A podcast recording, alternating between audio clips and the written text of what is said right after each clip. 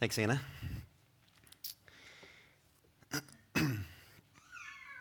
How many of you have ever heard of John Wesley? Anyone? A few of you guys? All right. So, uh, John Wesley, the story goes, was a young Anglican, Anglican clergyman or pastor in, in England in the 18th century. And the story goes that he was very, very religious, uh, but he was not converted. And he was standing in a crowd of people one day uh, as a professing Christian, listening to someone fervently preach in the town square in London. And he recalls in that moment that he wasn't really interested in the sermon. Uh, actually, it was a sermon being preached out of Romans, so maybe there's going to be a parallel this morning. I don't know, okay? And as the man was preaching about the glories of the holiness of God and the glories of the gospel and the beauty of salvation by faith alone through Jesus Christ and his grace, uh, Wesley says that he was powerfully touched by the truth of the gospel that day. He writes in his journal just one little snippet. He says, Suddenly, in that moment, as I heard the gospel, my heart was strangely warmed.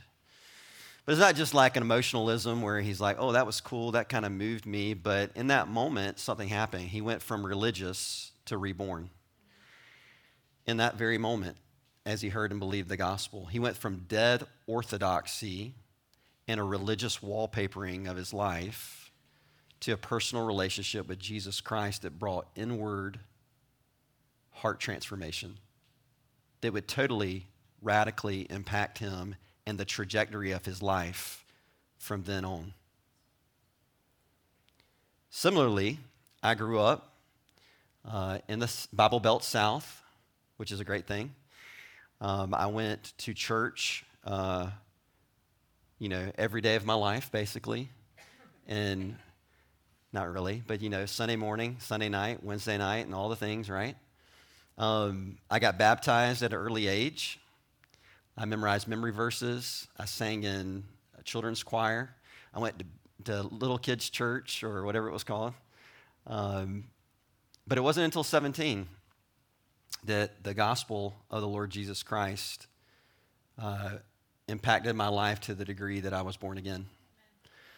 And in that moment, a light switch went on. And I believe that God took my dead heart and spiritually gave me new life in Jesus. And what this sermon is about this morning, ultimately, is that religion can't save. And the title of my sermon uh, talks about God's judgment on the religious. And you're like, oh, that's encouraging. Another week of judgment and wrath. But again, it's setting us up for the glories of the gospel. As we mentioned last week, Paul is making an argument for the sinfulness of all humanity in the opening chapters of Romans. He wants to get us lost before he can get us saved. Amen. he wants to get us desperate before he can give us hope. He wants to show us how deep our need is before he shows the only solution in the person and the work of Jesus Christ. Again, a reminder, by way of reminder, in chapter 1, 18 through 32, he focuses in on more obvious sinners. That's the nations, that's the Gentiles, those who actually physically bow down before man made idols of stones and metal and worship them, those who suppress God's truth, and as a result, their hearts and their lives are full of rebellion and sin. Again, think younger brother, prodigal son. You remember him? He wasted his inheritance on wild living. What? Prostitutes, parties. He was living it up according to the world. His life was a wreck. But Paul's point is that the irreligious nations are justly under the wrath of God, and they will justly receive his future wrath. And at this point, Paul anticipates that there will be a group of people the religious in the room. The Jews, they're hearing him preach or they're hearing the book of Romans read and the opening verses of Romans 1, and they will hear about the pagans coming under God's judgment, and they're going to be like, Amen, Paul, stick it to them. I'm so glad those Gentiles are going to get what they deserve. They're so wicked, unlike me. And I'm glad I'm safe from God's judgment. But what Paul wants to show us throughout Romans 2 1 through 29, 2 1 through 29 is why the religious are just another category of people who are equally broken and deserving of God's judgment. In some ways, they are more deserving of God's judgment because they have His Word, they have His truth.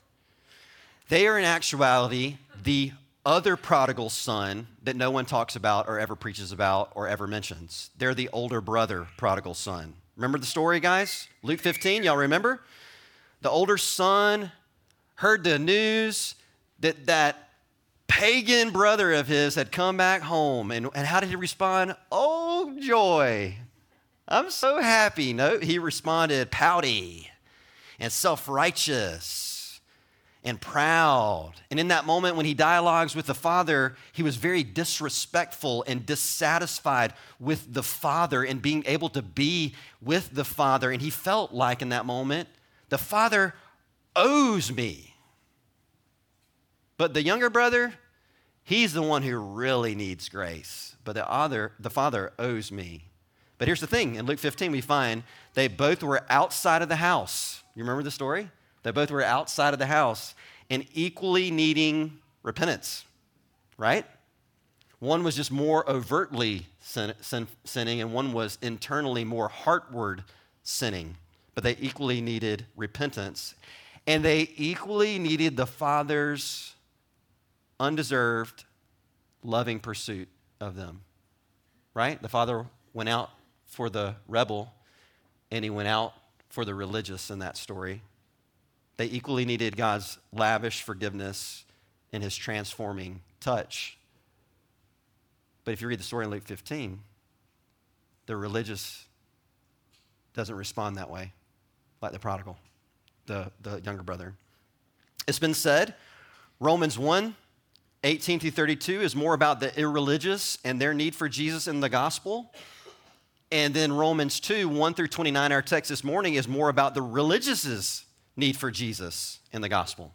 My first point God's judgment comes on the judgmental and unrepentant. Verse 2, 1 through 5.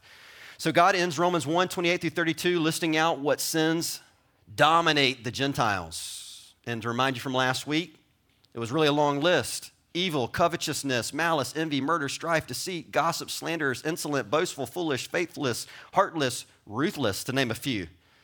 And Paul's final words in that section is you give hearty approval to those who practice them. It's like the nations, they're in their party mode and they're drinking and getting drunk and slammed and trashed, and they're like, hey, join me in that.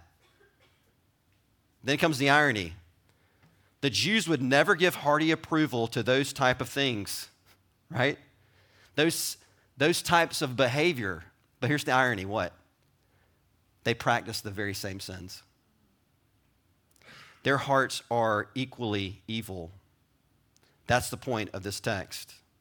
They may not approve what's evil, and they may, on the surface, approve what's excellent, verse 17 of chapter 2, but inwardly, they do the same things. And this makes them hypocrites, inconsistent, not practicers of what they preach.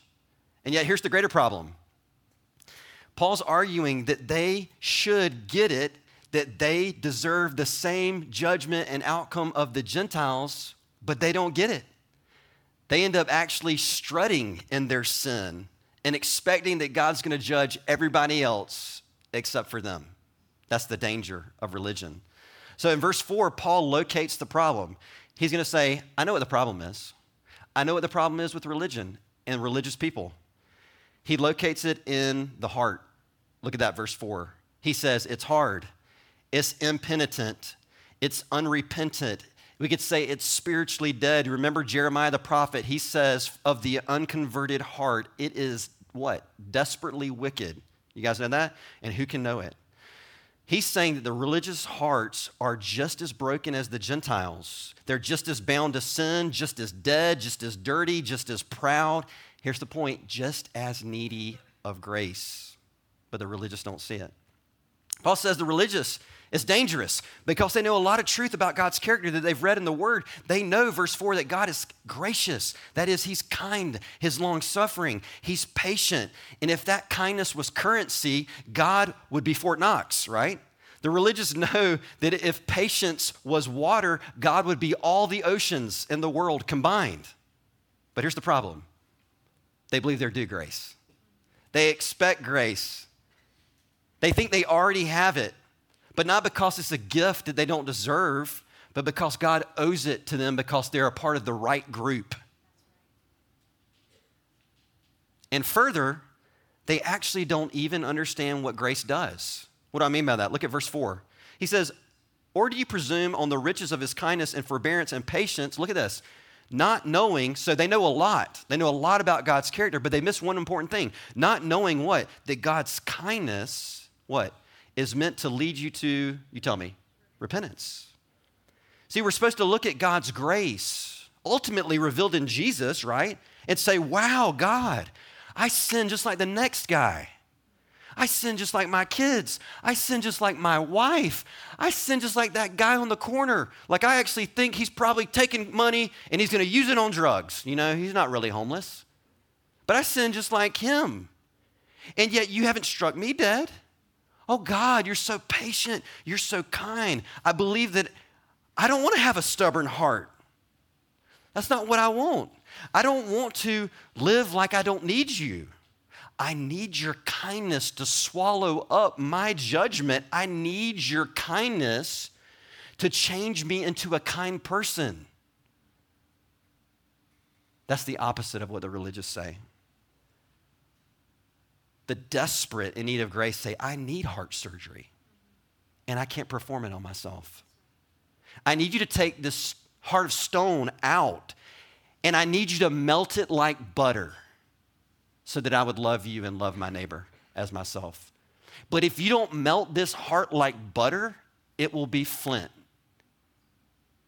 It will be callous towards you in your truth forever. That's what I need. One pastor said, any religion that doesn't begin with a deep experience of God's grace in the cross doesn't begin there. It will leave you smug, overly sensitive, judgmental, hypocritical. We see these things throughout this text, and insecure. And here's my addition it won't leave you radically changed it won't produce a true change of heart, which will lead to a true trajectory change of your life. But verse 5, the relig- religious say, I'm good. It's like a bad version of the Chick fil A app. They keep on racking up points with every purchase. They're like, ching, ching, ching, ching, gonna get that Christian chicken sandwich. But every time they sin, they're actually storing up for themselves not the storehouse of God's grace to come at judgment, but they're stacking up and piling up judgment for themselves on that day. We can't even arrogantly look at the religious. We have to look in pity and say, My heart's broken. The religious think they're good with God because they have the Bible they have the right answers, they have the right rituals, they have church attendance, but that's not God's standard of judgment. Right. Second point God's judgment on those who don't meet his standards. Verse 6 through 13. So, what will God's standard be on judgment day? Verse 6, look at verse 6. He says, God says, He will repay to each one according to their, you tell me, works. So, the standard, as one pastor put it positively, if we can look from a positive direction, the standard is that the person has to be persistent in well doing. That is, to have consistent habit of doing good whether people are watching them or not, because that's not their inward motivation. And they need to have faithfully sought glory and honor and, more, and immortality, not from the things of this world and the created, but they seek glory, honor, and immortality from the Creator, the Redeemer. Negatively, the standard is that if they can't be, they can't be self seeking. They can't disobey the truth while simultaneously obeying unrighteousness. This means, I take it, if we're going to escape God's judgment, we can't have ever put our own self will before God. Can anybody say that in the room? We can never have sought our own glory instead of God's. And the religious fake out version won't do with God. It would be like, psych, I got you, God. Our good works can't be motivated out of love for self, ever. Otherwise, we can't call them good works, right? That's right, right? It's like when I was deciding what I could get Anna for Christmas one year when we first got married. We've been married for 17 years, so guys, this is like year two or something, you know? I don't know. You know, she had put on a little baby weight. You know, I was thinking maybe I'd give her something to help her out. So I bought her the new, at that time, Wii Fit. That's an active exercise video game. Husbands, don't do that. What? Happy Valentine's Day. Okay, what? Here's the deal I love video games, right? Win win. Both of us get a present, right? My wife loses the baby weight, you know, she gets a little skinnier, you know? But here's the problem with that that gift was for me. that robs the gift of its true goodness, right? That corrupts the gift. But see, Paul's point really, really is that's our gifts, that's our lives, that's our heart, always self motivated, self interested. That's the corruption of our good works. That's why Paul, uh, Isaiah would say, those are as filthy rags apart from Jesus. That's what we have to offer God. And the point is, if you can't measure up in verse 6 and on, what you should be expecting is wrath and fury that awaits you in hell. But if you can measure up, he gives a flip, he gives an alternative. If you can measure, measure up, you get glory, you get honor, you get peace. They await you in heaven. And here's the thing as he wraps it up in verse 11 ish, he says, But there's no exception to the rule. It doesn't matter if you're a Gentile who sins, but doesn't have the written Mosaic law, or you're a Jew who is very familiar and you got a Bible in your pocket, you're very familiar with the Mosaic law, or a scroll in your pocket. Because here's the reason there is no partiality or favoritism with God. That's his point. Gentiles, judgment. Religious, judgment. God doesn't bend the rules. We were singing, Holy, holy, holy is the Lord God Almighty, who was and is and is to come. God doesn't raise the bar in judgment. He doesn't say, Man, that limbo bar is way too low. We're just going to let it go up so everybody can skate under, right? He doesn't grade on a curve. Verse 13.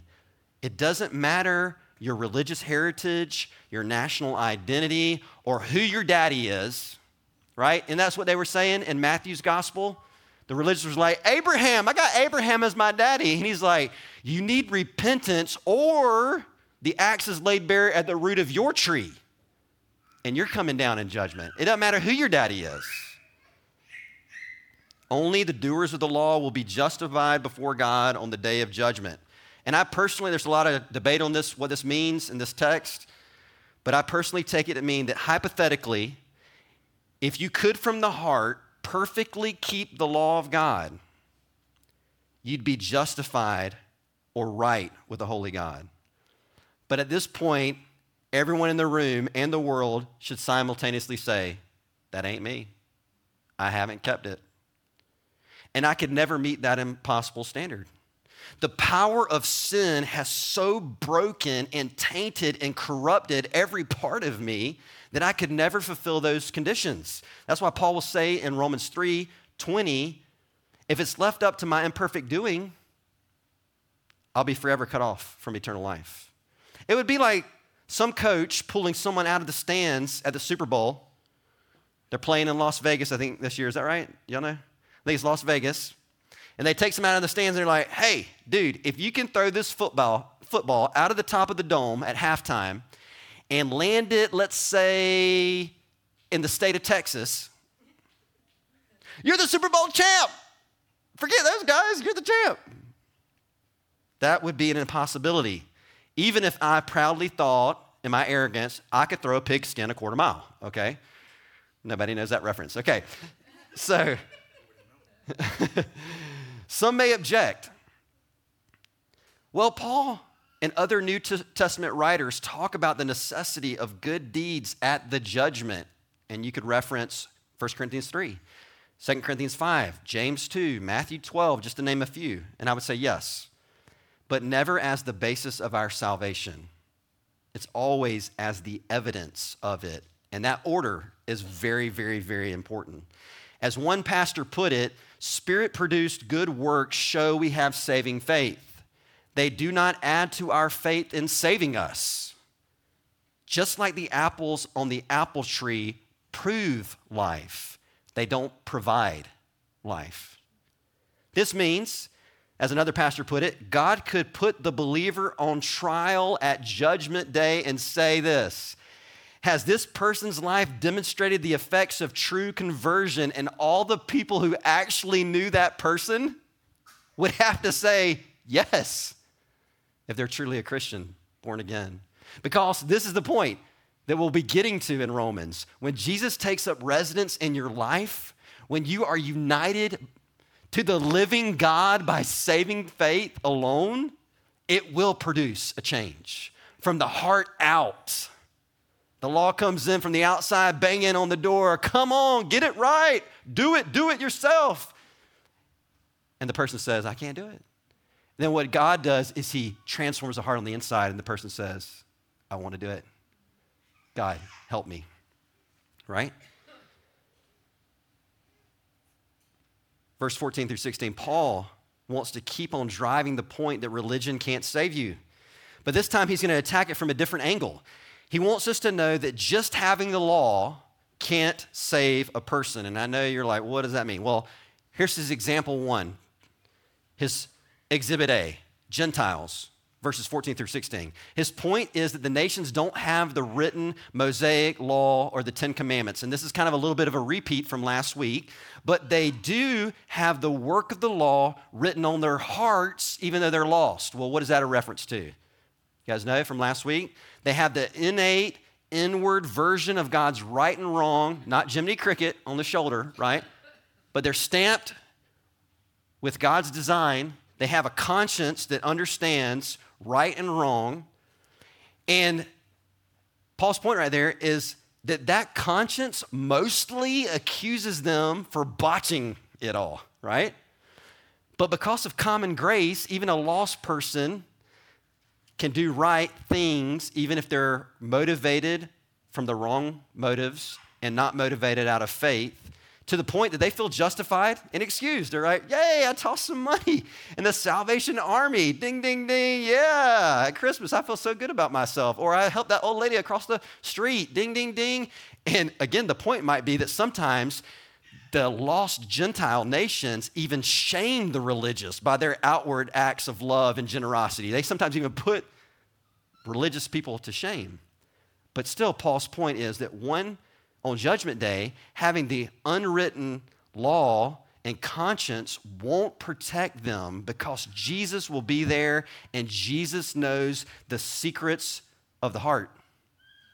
All our disobedience, right? Those things we did in secret and those things we thought were hidden from God in secret, Jesus will expose it. And I heard it a thousand times. It's like we got a recorder around our neck, a tape recorder, and it's recording all the things that we say when we say, I can't believe you do that kind of stuff. We're acknowledging that we know the kind of stuff we need to do, right? Or we got that video that's going to be before us on Judgment Day, and it's going to replay everything, but it's also going to replay the motives of our hearts. And Jesus is going to know and reveal all those secrets. The point, as one pastor put it, is when you peel back the external layers of the religious onion one day, you're going to find the same corrupted mess you found in the Gentiles. Isn't that crazy? It just looked a little bit nicer on the outside. But the problem is, the religious are facing the avalanche of God's judgment. And here's kind of what idea it is. Paul's saying the religious are facing the avalanche of God's judgment just like the Gentiles, and they think holding up a flimsy dollar store umbrella is going to keep them safe. Right? We're going to block it. Or they're bleeding out from a serious artery cut, and they think, we're just going to apply this little band aid on it and it's going to be okay.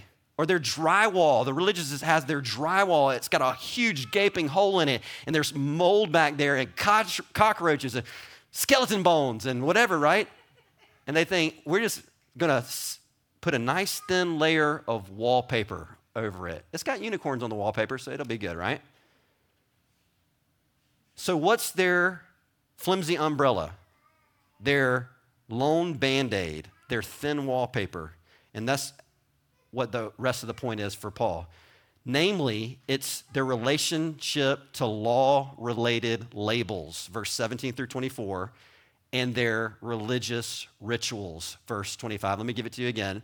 Namely, their relationship to law related labels and their religious rituals. Final point God's judgment on those who rely on the wrong things, verse 17 through 29. You see their trust in their labels here first. It says, But if you call yourself a Jew and rely on the law and boast in God and know his will and approve what is excellent because you are instructed from the law. So here's the thing Paul's going to say the religious boast in labels like, I'm Jewish, or I'm the chosen people of God, or we could say in our context, I'm a born again Christian. I'm conservative. I'm a ministry leader. I'm a priest. I'm a pastor. I belong to a Bible church. You know what I'm saying? We don't mess around, okay? it's a Bible church. We exegete the text, you know? But Paul's point that doesn't protect anyone from God's coming judgment. That's just a flimsy umbrella. The standard you will be judged on is God's law. Did you perfectly obey it from the heart? Then the religious, they also can name every specific book of the Bible, probably, and name many verses that they memorized. It says they know His or God's will. The religious can affirm biblical doctrine on paper, they can properly uh, understand how to make decisions and and follow biblical morals. That says they prove what is ex- approve what is excellent. The religious have been in the church for a long time, maybe lots of Bible studies, lots of Christian camps and conferences. They've been adequately instructed, it says, instructed from the law. But here's Paul's point they haven't kept it perfectly. They are content with having the law, they are content with knowing the law, but they're not transformed by the law. You see the, the point? They've got education, but they don't have transformation.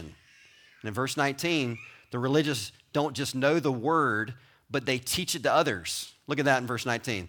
They are guides to the blind, a light to those who are in the darkness, instructors of the foolish, teachers of the children. The idea is that the Jews boasted in educating those poor pagan Gentiles with the word. But in the process, they forgot they needed God's grace just as much as them. See, here's the truth the religious without Jesus are equally blind, equally in darkness, equally foolish, and just as immature and just as in need of saving.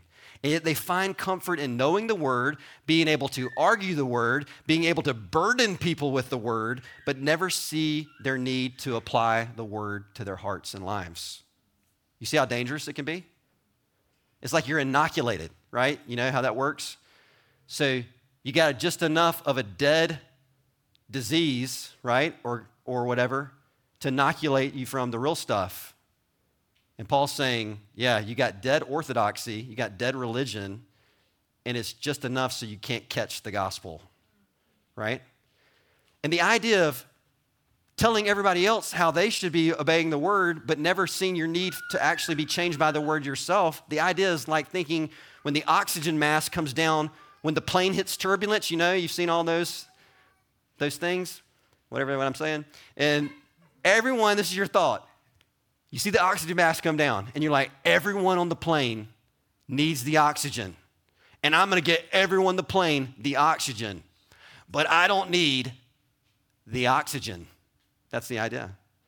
So, a telltale sign that you're either lost or you're a Christian struggling with religion is if you hear a sermon or you read the Bible in your quiet time or you go to a conference, and when you hear the word coming down to you, your first response is, Man, you know what? I hate that so and so's not here. They could really use this text. You know, this scripture, this truth, they could really use it. Or like you're in a sermon and the pastor's just laying it down. I'm talking about he's just pouring it out. and you think, man, he's stepping on some toes. And you're sitting next to your wife on Valentine's Day week, and you're like, just starting to slide her toe out a little bit more and a little bit more, and you're like, hey, I don't want the pastor to miss it, you know? Because while he's dishing it out, I want her to get all of it because she had her toes tucked under. You know what I'm saying? That's a telltale sign that you're either lost and you've missed it completely because the way it transfers the word, it comes down to you and you're like, uh, uh, uh, uh, uh, uh, uh, off on somebody else, right? And this is a word for me, and this is a word for us. The hypocrisy again is for the Jews, they've shattered the Ten Commandments, both inwardly and outwardly. He says, You tell people not to steal, and you steal. You tell people not to commit adultery, and you commit adultery. You hate idols, but you rob temples. And maybe even the last part's a little figurative, I don't know, but I think probably what Paul's getting at is what Jesus said on the Sermon on the Mount. Even if you think you got that wallpapering stuff going on, where you got a little bit of the right things on the outside to look good, he's saying, like, you're corrupt on the inside.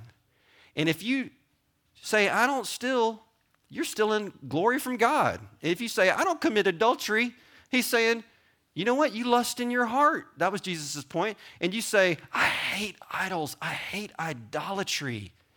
But the reality, probably in this text, is that you love to worship yourself. I think that's what Paul's getting at. And this type of religious hypocrisy causes the irreligious Gentiles. Here's what he says in verse 24. You look at it to blaspheme or speak poorly, that's the idea, to speak poorly against the one true God, right?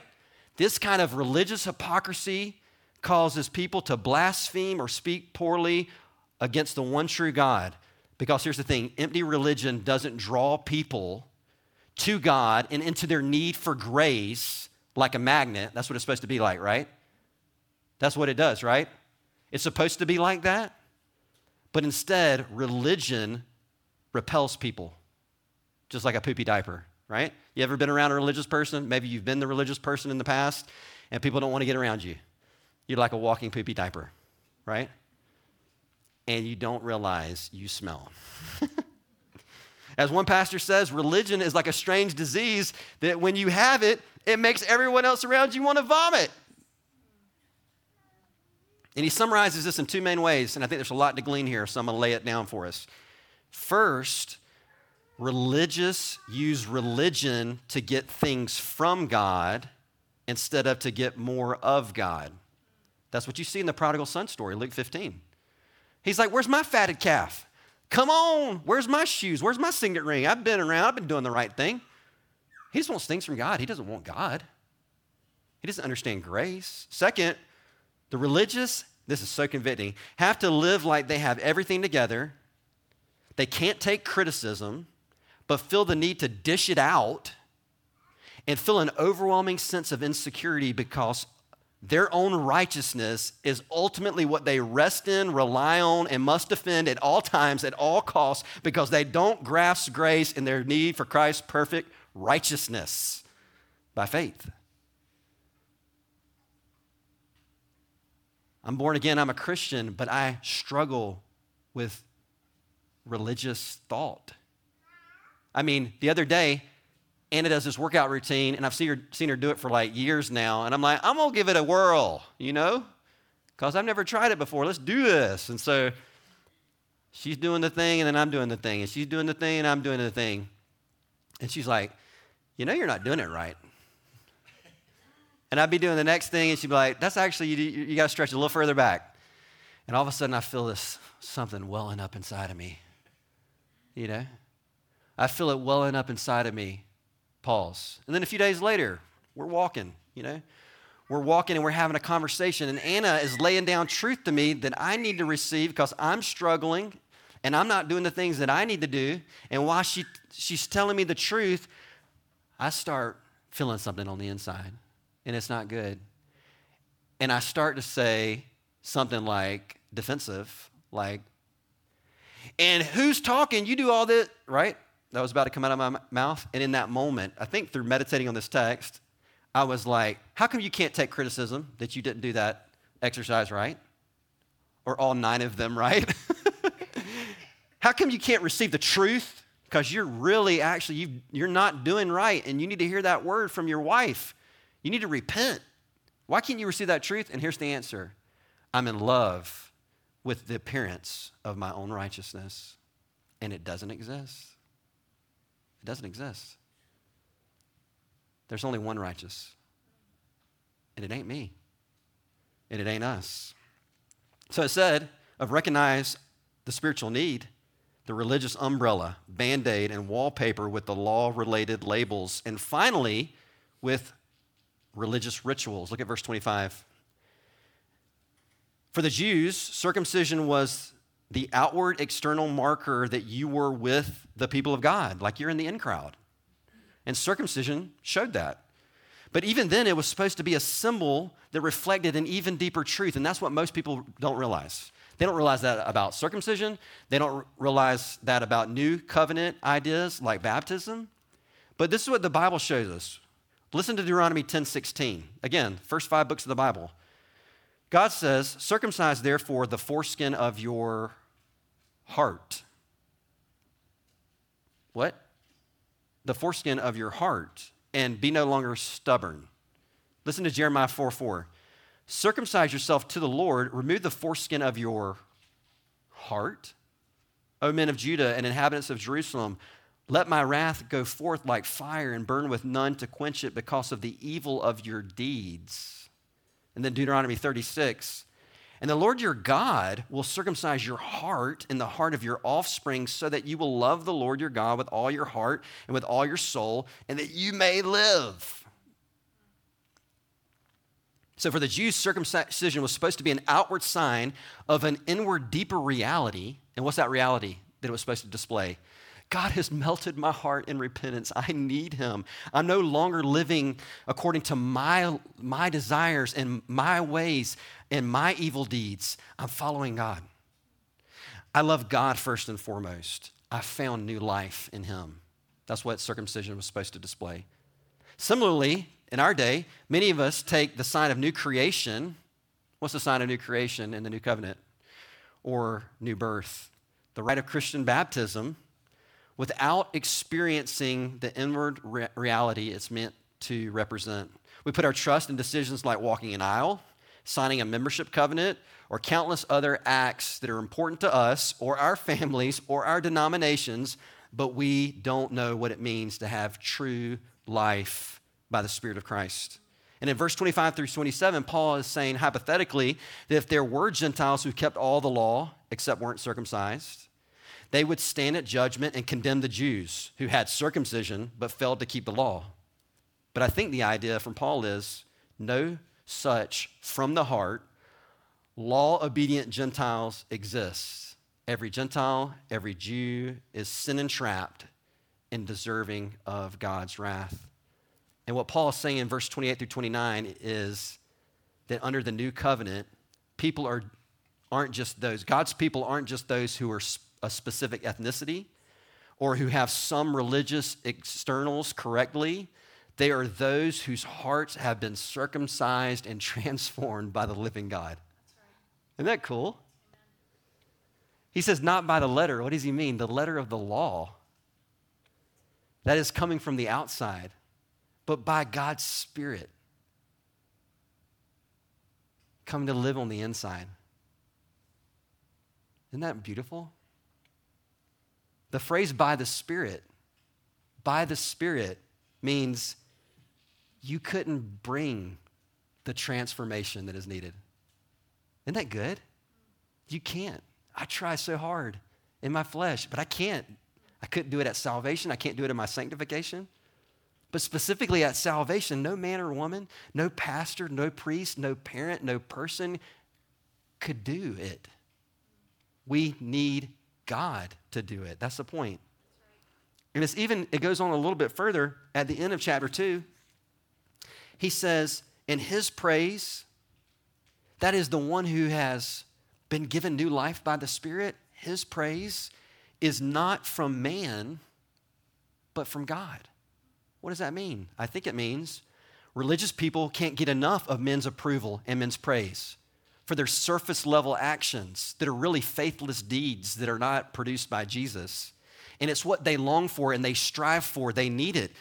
But the spirit indwelt Christian, by God's grace and mercy, they find their ultimate approval and praise from God the Father who sees our heart and, and its lack and its sinfulness. And simultaneously, God sees the perfection of Jesus covering that heart, right? And furthermore, God the Father sees the beauty of Jesus' life beating through us. And he delights in that. He sees the beauty, loves it, and he celebrates it. And what we'll see in Romans is that when God's standard of judgment was only the doers of the law will be justified before God, that is, only the one who could throw that football from Nevada to Texas, there was only one who could do it Jesus Christ, right? That's what we're going to get to in Romans. He did it in our place. Reverse back in the text a little bit to verse 6 through 12. He aced the test for us. We get the eternal life he earned, the peace he earned, the glory, the coming glory with God that he earned. Then he died to cover all of our failures, all of our sinful thoughts, motivations, both inwardly and outwardly. Christ's blood covers our sin, our selfishness, and our glory hogging and our religious junk. Then Christ rose from the grave. He defeated our sin, He defeated our death. And those who repent and believe His gospel will be changed. I promise you. We'll get to this too in Romans 8 4. Christians who are walking by the Spirit are being enabled, yes, however imperfectly, they're being enabled by the indwelling Spirit of God to love God and love others, and in so do, doing that, fulfill the law of Christ. Right? Colossians 2 11 through 15 says, In Jesus, in him, also you were circumcised, ding, ding, ding, with a circumcision made without hands. Because Jesus had to do it. By putting off the body of the flesh by the circumcision of Christ having been buried with him, Jesus, in baptism, in which you were also raised with him through faith in the powerful working of God who raised Jesus from the dead. And you were dead in your trespasses and the uncircumcision of your flesh. God made alive together with Jesus, Him, having forgiven us all our trespasses by canceling the record of debt that stood against us with its legal demands. He set it aside, nailing it to the cross John Bunyan, a famous Puritan pastor, was quoted as saying, it's one of my favorite quotes. He says, Run, John, run. Run, John. The law demands. We could say, Throw that football out of the Nevada stadium to Texas, John. So run, John, run. The law de- demands, but gives us neither feet nor hands. Throw that football. You just don't have any hands. but gives us neither feet or hands. Better news the gospel brings it bids us fly, then gives us wings. Paul's point religion can't change you, it can't save you. Only Jesus and his gospel can. Amen. I heard a story. It was kind of cheesy, but I liked it. Dr. Christiaan Barnard was one of the first doctors that ever performed a heart transplant. Okay, so got it? Take the bad heart out, put the good heart in, right? And after his second transplant surgery, the patient wanted to see his old heart. That's a little odd, okay? But I know some people who'd like to see that, right? So Dr. Bernard took him over to a cupboard and pulled out the jar with his old heart in it. Eh, eh, eh, okay. According to the story, the man said, so, this is what was giving me so much trouble. This was it, huh? And he handed it back to the doctor and turned and walked away and never came back. And that's what I'm calling the relig- religious to do today. right? To understand their need for grace, to understand the reality of coming judgment, and to say, my umbrella, cheap, flimsy, my band aid, my unicorn wallpaper, it's not going to be enough in the judgment. Jesus will, though. Jesus will. Jesus will. So if you're knowledgeable about the Bible here this morning, you're moral, you go to church, but you've never been born again. You've never been saved. I want you to call out to the Lord today in repentance and say, I need you, Jesus. Thank you for what you did on the cross. Thank you for raising again. Thank you that in you is everlasting life. And be saved. And if you're a Christian here this morning, like me this week, who is born again but struggle with religious tendencies, I want you to put your faith and trust in Jesus' righteousness, perfect righteousness for you. One more time. If you're struggling with being smug or being overly sensitive or judgmental or critical, if you're just content with labels or superficial obedience or just knowing the word or being a part of the right groups of people,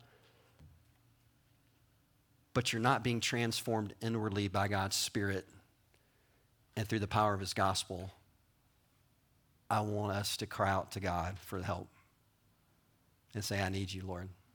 I need you. Let's pray, and then we'll sing. Lord, thank you for your word. Thank you for its power. Thank you for your goodness, Lord, and your grace. And God, I pray that even this morning you might save someone, you might give them the heart transplant that they need, you might spiritually circumcise them and set them free. Lord, I want to thank you this morning for saving me at 17. Lord, I had a lot of good things going in my life, but I did not have you. And I thank you for powerfully awakening me to my need for grace and transforming me from the inside. Thank you for uniting me to Jesus. And Lord, I trust that it's His life in me that matters. Lord, help us if we struggle with religion. Lord, we know it's the stinky, poopy diaper that we got on our heads and we need to take it off because we want people to be attracted to you, Lord, in the true gospel, and we want their lives to be transformed as well. So would you do that for us? In Christ we pray. Amen.